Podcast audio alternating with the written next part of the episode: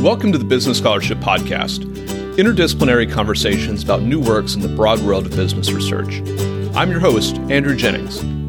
If you like what you hear today, please consider subscribing to the podcast or sharing with others who might like it too. And if you have ideas for future episodes, let me know. My email address is andrew at andrew k jennings dot com, and I look forward to hearing from you.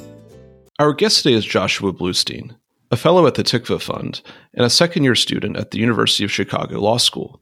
We'll be discussing his paper, Hyperinflation in the Łódź Ghetto. I'll add a link to the paper in the show notes for the episode. Josh, welcome to the Business Scholarship Podcast. Thank you, Professor. And today is International Holocaust Remembrance Day, so it is an apropos time to be discussing this topic. I appreciate your joining the podcast to discuss this paper. And given the day and given the subject of your paper, I wondered if you could start our conversation by perhaps situating the history of the Łódź Ghetto in the history of the Holocaust. When the Nazis invaded Poland that began World War Two, the military objective was clear that they wanted Europe free of Jews. Within the Nazi bureaucracy, there was a divide on how exactly this was going to be achieved. Some were already calling for full extermination and a genocide. Others were looking more for an out-migration to forcibly round up the Jews and plop them in what they thought would be the island of Madagascar in the jungles there. While they debated what exactly to do with the Jews, they wanted them to be in a centralized location so that whether it was death or forced migration, they would be easily caught and moved to that solution. Throughout Europe, Nazis organized and established over a thousand ghettos. And these ghettos operated usually with a Jewish council. The Nazis would forcibly appoint certain Jews to be liaisons and be the ones to carry out a lot of their orders. If they were to tell Jews, you have to go to a cattle car and be deported, they thought it would be easier to have Jews who would be the ones actually enforcing that so the Jews would be more compliant. So that's the general history of the ghettos. And in Łódź, the city had one of the largest pre-war Jewish populations. There was about a quarter million Jews in the city, which was a third of the entire city. So when the Nazis established the ghetto in May of nineteen forty, and throughout the ghetto's existence, there were over two hundred five thousand Jews who had lived there, making it the second largest ghetto after Warsaw. It also was the longest lasting of the ghettos in terms of how long it actually was standing, and we'll go into exactly why that was. The Łódź Ghetto was interesting in the sense that it was one of the largest, it lasted the longest, the cultural output was big, it was really one of the last standing remnants of Ashkenazi Jewish life before Hitler decimated it. Could you talk about your and your co-author's motivations for studying a specific aspect of the history of this ghetto, which is its monetary history? Could you introduce the project to the listeners? How perhaps you're building on the existing literature? You're focused on hyperinflation in this ghetto. How does that build on existing literature? And what were the research questions that were motivating you and your co-authors as you embarked on this study? This whole idea began in June of twenty twenty. I was reading an article in Tablet Magazine about currencies in the Holocaust, that ghettos and concentration camps had their own currencies. And for me, someone who has personal and familial ties to the Holocaust and reads a lot about it, I was very shocked. I had never heard of this, and it seems different than what you would expect. I was reading this article, and given my background at Johns Hopkins, where I was a research assistant at the Johns Hopkins Institute for Applied Economics, where for years I was just calculating inflation rates using black market data of currencies from the North Korean won to the Venezuelan Bolivar, being able to, if you give me enough black market data, I could calculate the inflation rate given the formulas that I had learned. When I first read this article, I thought this could be interesting. And maybe if I were able to calculate the inflation rates of some of the ghettos and, or the camps, I would have an interesting footnote in the historical record. By the way, inflation in this ghetto was twenty percent in this month. And given, as I said, Łódź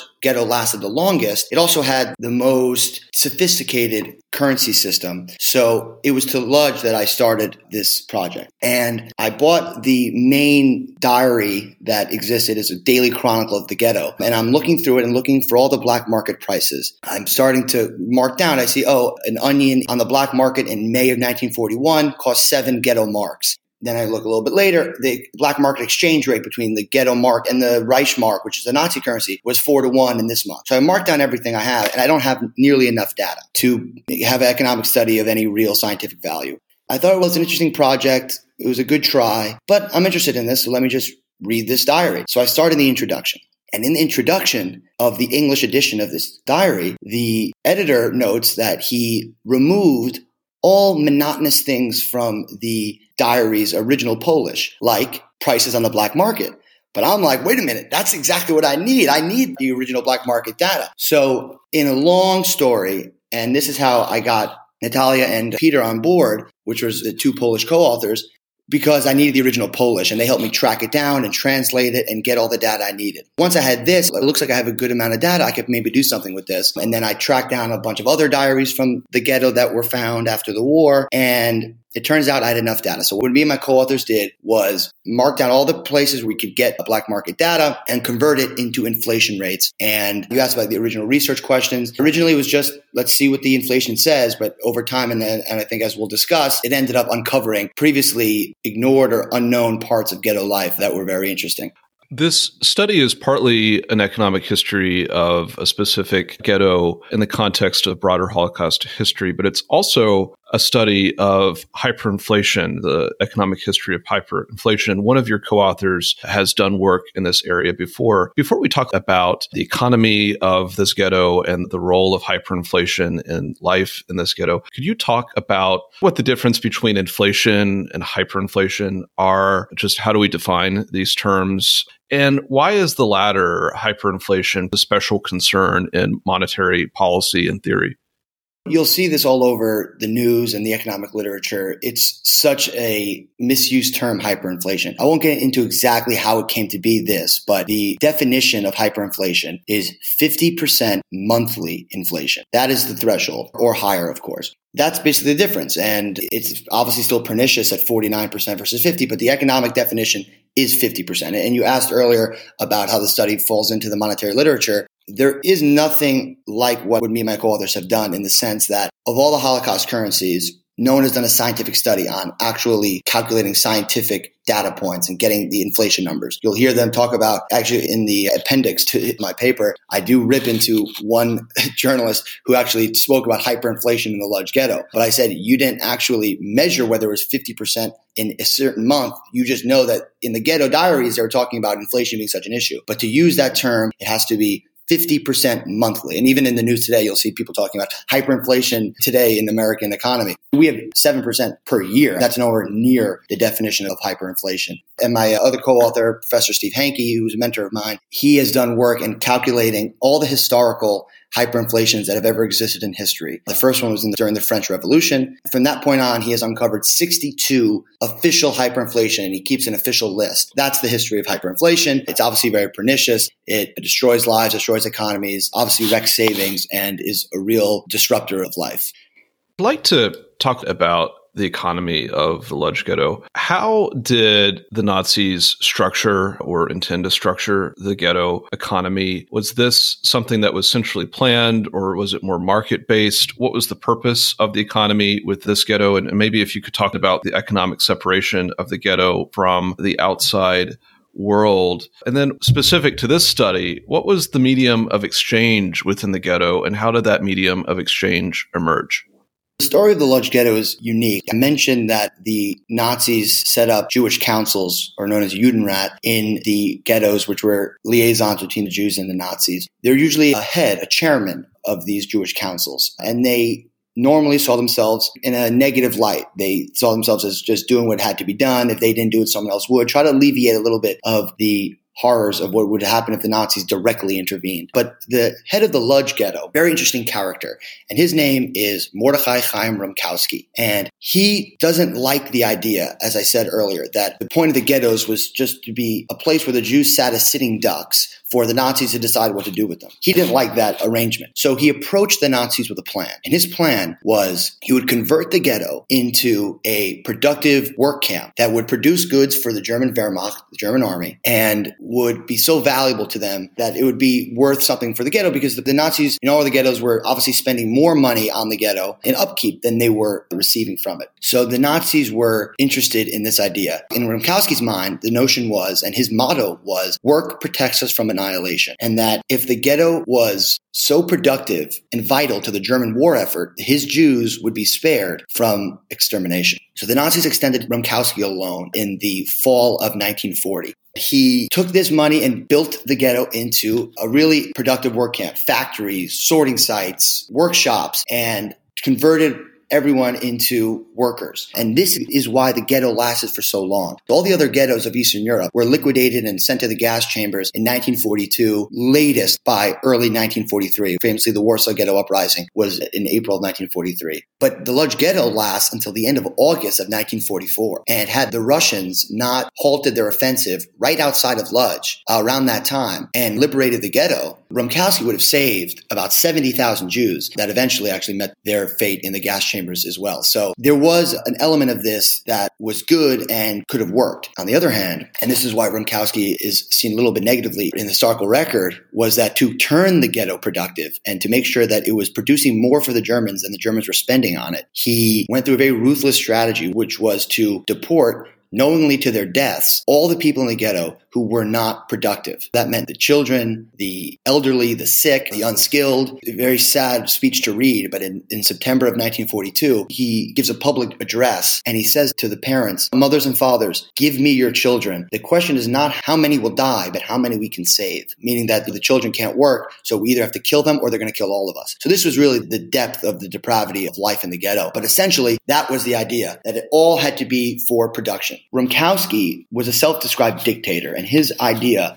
was that everything had to be for production or else it was putting the ghetto's survival at risk. So that meant that he centralized all of ghetto life within his administration. It was a ration system. You went to work for fourteen-hour days in some boot factory, and you would be given a small wage, and that wage would be used for the official rations that he decided how much was in it. He decided where you lived in the ghetto. Everything was run through him. There was no official free market or private enterprise or anything. Small exceptions were times where he allowed some people to use some of the outskirts of the ghetto for food production, but it was negligible. And essentially all was through his administration, all was centralized. So that's basically the formation of the ghetto economy. Now, the ghetto, of course, was in such a horrible state that illegally on the black market, a lot of these private initiatives and quote unquote free market activity occurred, but none of it was allowed. So that's basically the way that the economy was set up. Now, regards to the medium of exchange. So this is where it gets fascinating. The Germans forced the Jews to establish a currency system, and this served multiple purposes. The first was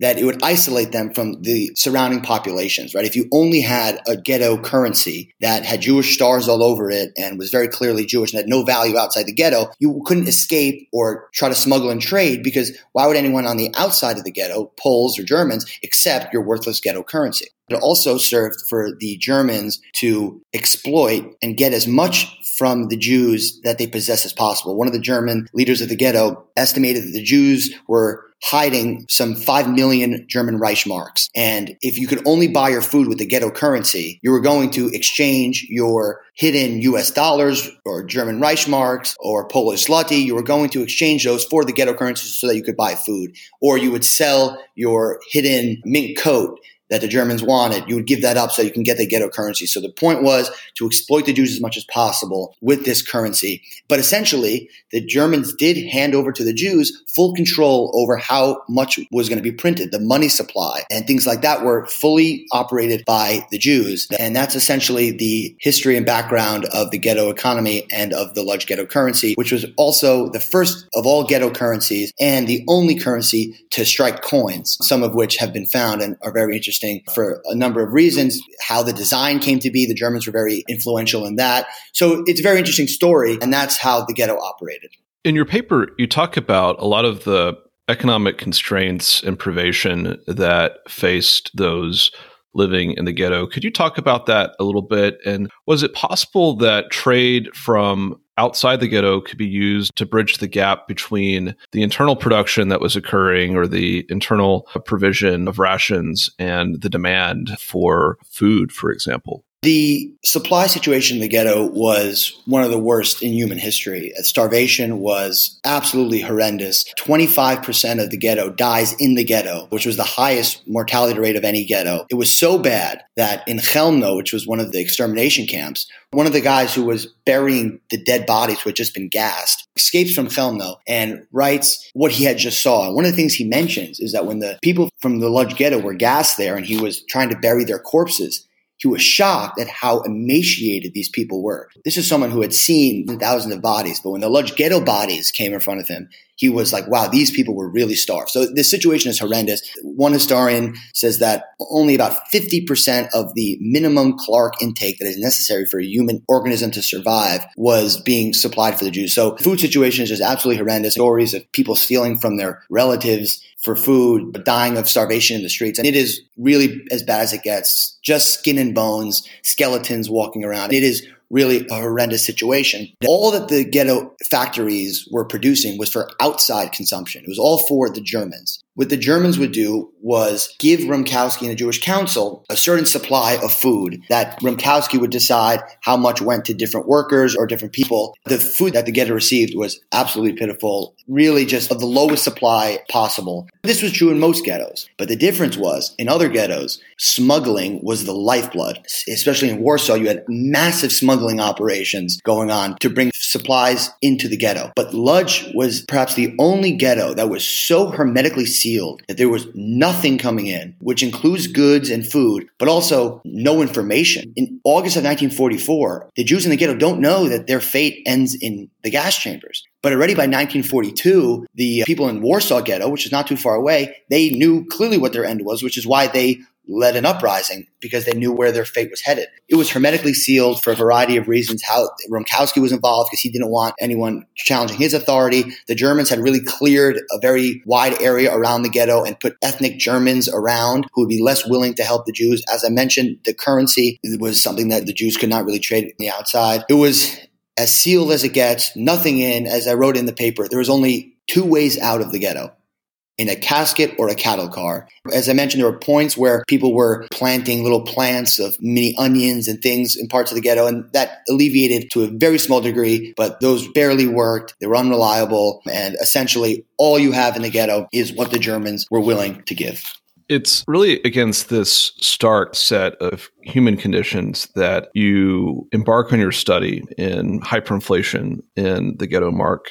You talked at the top of the interview about some of the data sources that you used, but I wonder if you could talk about your process in calculating the inflation rates within the ghetto and maybe discuss some of your key findings. I essentially mined all the primary sources I could find in the ghetto. Diaries, chronicles, things written in the margins of books that were found, everything I could get my hands on. And the fascinating thing is when you think about the Holocaust, especially on today, like International Remembrance Day, people are talking about the worst of the deprivations, the gas chambers, the mass shootings, and that was all a part of life. But when you read these diaries, and I was shocked, and this is how you mentioned earlier about what my motivations were. Originally, it was just to see if there was an interesting footnote in history. But as I read these diaries, I was shocked at how ubiquitous and full these diaries were with talking about inflation and prices. In the Amazon reviews of the diary of Henrik Fogel, who's a teenager in the ghetto, the reviews are pretty bad. The reviews say, what a boring book. Don't buy. Really monotonous. All this guy talks about are prices and inflation. But in truth, that is what the ghetto life was. That was what people had on their minds. So as I'm reading through this, I just have a wealth of data, and I was able to calculate the inflation rate of the ghetto in every month from January nineteen forty-one to the last month of the ghetto's standing in July of nineteen forty-four. I have a, a wealth of data. The Excel sheet that I have with every data point is like thousands of lines long. The methodology was threefold. I had three ways that I calculated inflation. The first was with a consumer price index, a C P I, where I took the it's upwards of forty different goods that traded regularly on the black market and which I had consistent data for. and weighed them based on how often they appeared in the data, how likely they were to have been sold in the ghetto black market, and created a C P I basket that I measured over time. The second was a bread index. Bread operated as a medium of exchange. A lot of times the price data was in bread, right? I'll give you one piece of bread for a coat. I'll give you a piece of bread for a bowl of soup. I calculate a bread index, how bread changes its price over time. And just to give a sense of just how wild it was, the range was five point two ghetto marks was what a loaf of bread in September of nineteen forty-one. Towards the ghetto's close in summer of nineteen forty-four, it had risen to twelve hundred marks, which is something like a twenty-three thousand percent inflation rate. It's quite wild to see that. And then the third was the one that I used as the more authoritative one, which was the black market exchange rate between the ghetto mark and the Nazi Reichsmark. And this is the best mode of calculating inflation because it represents a totality of everything. Because when you're exchanging currencies, when you get the currency that you want to pay for something with, applies to all goods, whereas a C P I basket necessarily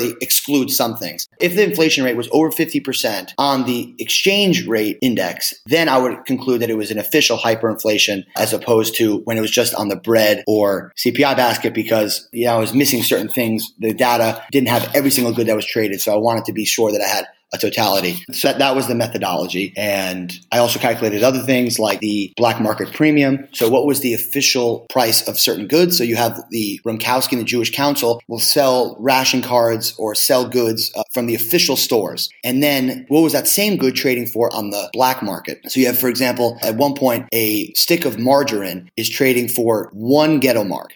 On the black market, it's trading for nine hundred fifty ghetto marks, which is a black market premium, a differential of something like ninety-five thousand percent. So you just see how wild the difference was and how vibrant the black market economy was to be trading in these goods.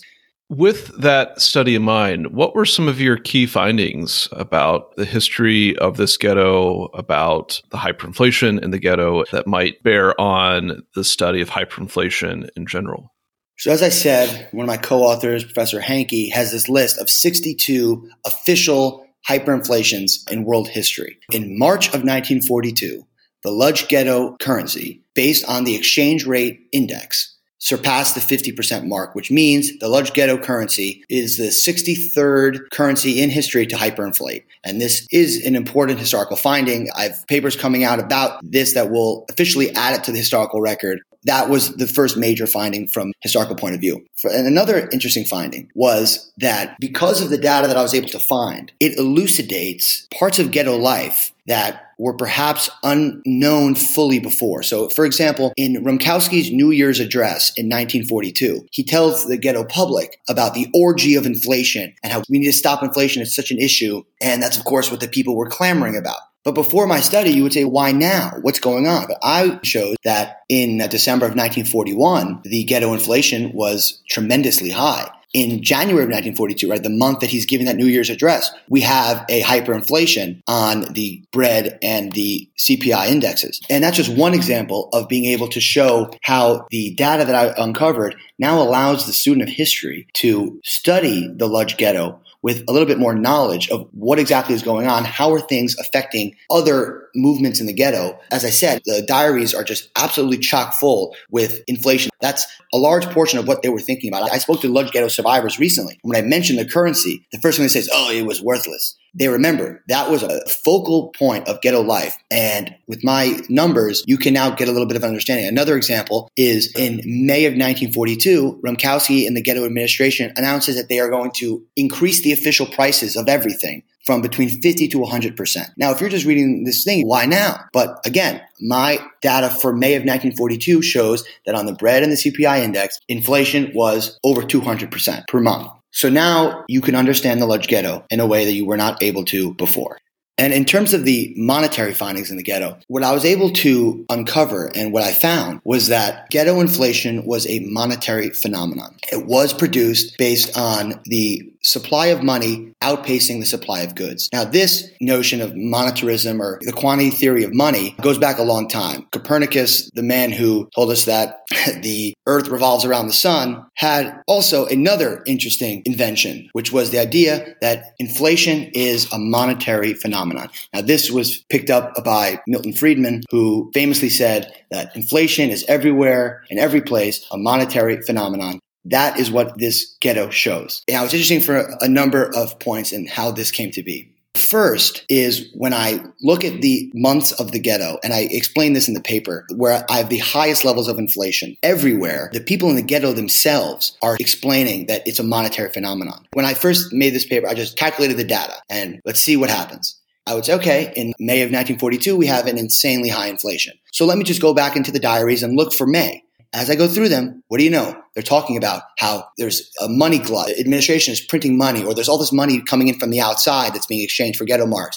And then I go to the next one, March nineteen forty-two. What do you know? Again, they're talking about currency problems and how they devalued the currency. Every time that I went through the data and looked back into the primary sources, it was shocking to see that every single time the ghetto dwellers themselves noticed that it was a monetary phenomenon. An interesting way that this comes to fruition is February of nineteen forty-four, we have an extremely high inflation, over fifty percent, and the people are a little bit freaking out. The Łódź Ghetto Chronicle, and I'm quoting now, says, "Today it is not yet certain how many coins will be minted. Asked about the value of the ten mark coins to be minted, the head of the central treasury, Salomon Sir, gave us a reply hitherto unheard of in the field of financial management. It depends on how much metal the department can give us. His response summarizes the situation," end quote. So essentially, the ghetto administration was printing too much money, and that led to inflation. What people talk about today, you'll see about inflation, they'll say, oh, it's about supply chains or it's about demand. Joe Biden, the president, famously said recently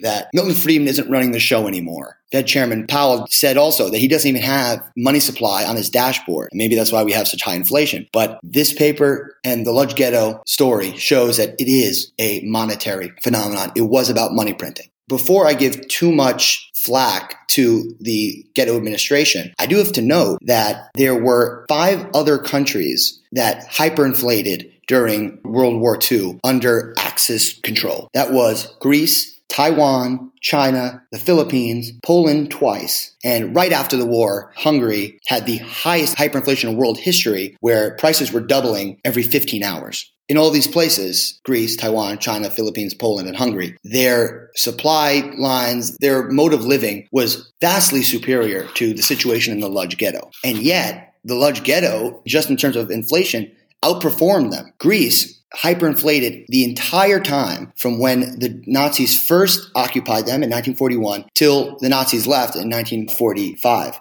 The Greek drachma performed worse than the ghetto mark. The drachma's worst month, it had a thirteen thousand eight hundred percent monthly inflation. The Łódź Ghetto currency never approached anything near that. The highest we have is in the two hundred percent. All the reasons that you would say for why you have inflation that's not based on the money supply in any other context was most acute in the ghetto. There is no currency in history that had fewer supplies at their disposal than the ghetto. There is no place in history that had a demand higher than in the ghetto. People would kill each other over a piece of bread. So you have all the reasons why you would have a hyperinflation or really extremely high inflation. And yet, as you can see from the data in my paper, there were times in the ghetto for almost all of nineteen forty-one when ghetto inflation is pretty mild or it's stable and certainly doesn't approach anywhere near hyperinflation. What that shows is that you can regulate inflation. Now, had inflation been zero, if the ghetto administration perfectly matched the money supply to the supply of goods and inflation was zero for the entire ghetto's existence, would that have made hunger any worse? But the maladies of inflation, which really racked ghetto inhabitants for a variety of reasons, the official rations were a death sentence. You were given only a few pieces of bread to last two weeks, and that's why people were dying of starvation. Your only chance of survival is to get something on the black market. When hyperinflation makes a piece of bread cost twelve hundred marks and your weekly wage is five marks, you have no chance to get that piece of bread. Inflation helped the Grim Reaper reap a lot more and really was disastrous for the people in the ghetto. So much so that there's a sad story where a man actually manages to escape. And I mentioned to you how hermetically sealed it was. This is one of the only stories I found of someone escaping from the ghetto once it was sealed. And the guy gets out, is at the train station, ready to get out of Poland. And someone sees that he had stuffed the Jewish star that he ripped off of his jacket. He sees that it's in his wallet and reports him to the police, and they bring him into the ghetto for public execution. And this is early enough in the ghetto where these things were still shocking to the population. It was also on the Sabbath. The diary that I read this in talks about how the people were absolutely shocked and frozen and outraged by the fact that this man was hanged in front of them on the Holy Sabbath. The man's children and wife are there crying, and they're talking about how just absolutely horrifying it was to watch this. But the next line in the diary is, however, soon after, conversation in the ghetto returned to inflation and prices on the black market.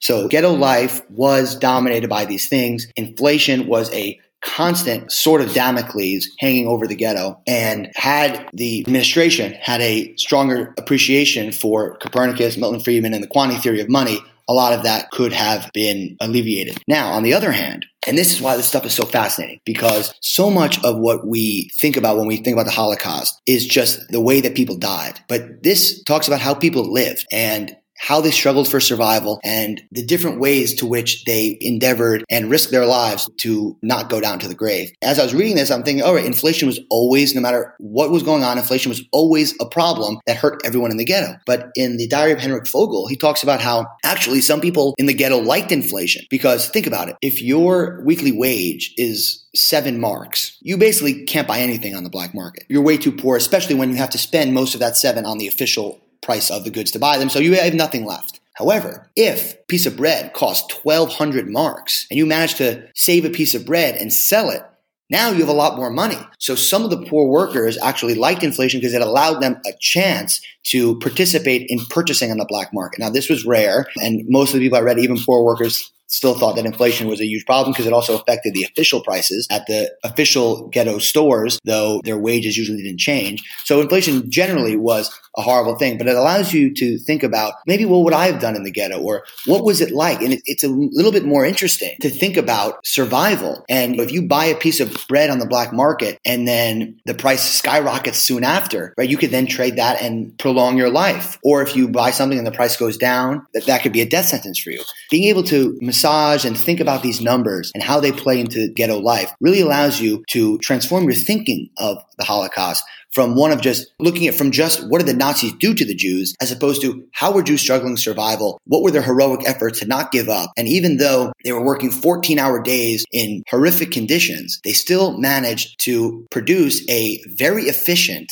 black market. And it was efficient for a variety of reasons, but it was well done in the sense that prices were fairly uniform, arbitrage opportunities were exploited, all the things that in the economic literature they talk about what makes an economy work. The ghetto black market, even though if you were caught trading on the black market, you would be deported to a gas chamber immediately. Despite all of those risks and the starvation and everything, the ghetto black market survived and thrived and was a real testament to Jewish mettle of the residents who were able to produce such an interesting corner of ghetto life. That is where I think this story comes to life, and I hope that your listeners will give it a read and then let me know what they think.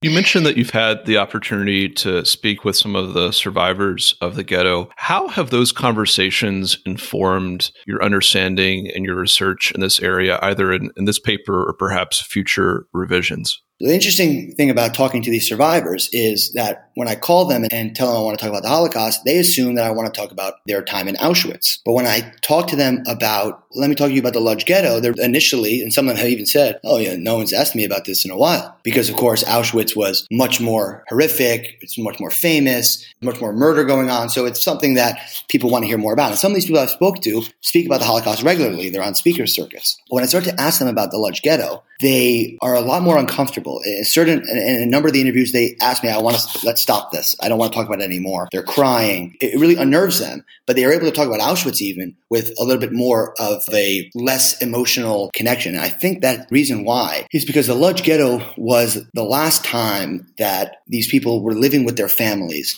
where it had a sense of normalcy. It was the last moment where their former life was still somehow going. I mean, Auschwitz is so otherworldly. You're in striped pajamas, your heads are shaved. It's not even human existence. But the ghetto, you're still living with your families, you're living in apartments, you're dressing in normal clothes. And it's the ghetto that reminds them of really what life was like and how much they've lost. It's the last time they saw their families. It's where they saw their siblings starve to death and wither away. So talking to survivors really brought to life how crucial understanding the Łódź Ghetto as one of the largest ghettos, understanding ghetto life is for understanding the Holocaust itself. And I'm proud to say that given that, I, as I said, understanding the Łódź Ghetto needs my data. And I think that understanding the Holocaust needs the Łódź Ghetto. You can see where I think that these numbers and the inflation statistics allow a broader understanding and a more particular understanding of what life was like in the ghetto and how people lived, not just how they died. Josh, what would you like listeners to take from this interview and from your study? And what would you like students of the Holocaust and the history of the Holocaust and students of hyperinflation as a historical and a theoretical matter to take from your study? One thing is that specifics matter. If we just taught students, a lot of Jews died in the Holocaust, how much grab does that have? But when you can say six million Jews died, even though that number is not really comprehensible when it comes to human life, but it allows you to put things into perspective and understand a little bit more about what was going on. And today, being Holocaust International Remembrance Day, what do we mean by remembrance? Do we mean just a vague understanding that, yeah, the Nazis killed a lot of Jews somehow? Or do we want to know? And the Hebrew word that you'll hear a lot on these memorial days is the word zachor. It means to remember. But in Jewish literature, it's a lot more active. Jews are known for their very scrupulous keeping of the Sabbath. And the Hebrew word for that is, is zachor, to remember the Sabbath day. But it really means to do a lot. And in this scenario, if we want to understand history, to understand the Holocaust, we need to know the specifics. We need to make it palatable for students to actually grasp what's going on. As Holocaust survivors are dying out, we don't have that close connection to anyone who was there, but we can grasp a little bit of what life was like in a way that will make it understandable. I want to close with, and this is also how I closed in the paper, a quote from Lord Kelvin, who in eighteen eighty-three told the Institution of Civil Engineers that when you can measure what you are speaking about and express it in numbers, you know something about it. But when you cannot measure it, when you cannot express it in numbers, your knowledge is of a meager and unsatisfactory kind. It may be the beginning of knowledge, but you have scarcely in your thoughts advanced to the stage of science, whatever the matter may be. And Kelvin took that in his own life seriously because scientists knew that there was an absolute minimum temperature, the coldest possible temperature on Earth. But Kelvin said, let me actually calculate what exactly the number is. He was able to find that the coldest possible temperature on Earth is negative four hundred fifty-nine point six seven degrees Fahrenheit. To know that there's a vague idea of a minimum temperature is not the same to know exactly what negative four hundred fifty-nine point six seven degrees Fahrenheit is. And of course, none of us will ever experience negative four hundred fifty-nine point six seven degrees Fahrenheit because we would die at that temperature. But it now allows you to think in a clearer way, especially, as I was saying, how survivors, they have an, even a, a more difficult time talking about the Łódź Ghetto because it wasn't in many sense a real life as we're supposed to Auschwitz and the death camps where it's just so otherworldly because you have the trappings of normalcy. You have people going to work, wearing normal clothes, having a currency, buying, selling. It's something that we could actually understand. And now with the data that I've supplied, you can really get a grasp of what's going on. You, you could say, oh, now, oh my God, the price of bread went up fifteen thousand percent. I mean, think about people going crazy today about eggs going up ten percent. Now it allows you to feel and get a sense of the Holocaust in a way that maybe was not possible before. And as Kelvin was saying, we need to know what things are like. It's not the same to talk about, again, about the Civil War being a battle between North and South. You got to know the people involved. You have to know the battles. That is what makes history interesting. It's what makes history knowable. And if the job of a historian, of anyone interested in the past, is to get a sense of what it was like, you need the specifics. And I hope that studies like these will enable the curious and meticulous student of history to make it rack their bones a little bit. And I know for myself, when I read these numbers and I see that inflation went up two hundred fifteen percent in one month, I could get a little bit of feeling of what the people in the ghetto were worrying about, what kept them up. And thankfully, and God willing, no one will ever know that feeling directly in their own lives again. But we can start to pick at the brain of a ghetto inhabitant a little bit. And I'm very proud to have been able to do that. Our guest today has been Joshua Bluestein, a fellow at the Tikvah Fund and a second-year student at the University of Chicago Law School. We've discussed his paper, Hyperinflation in the Łódź Ghetto. I'll link to the paper in the show notes for the episode. Josh, thank you for joining the Business Scholarship Podcast. Thank you, Professor.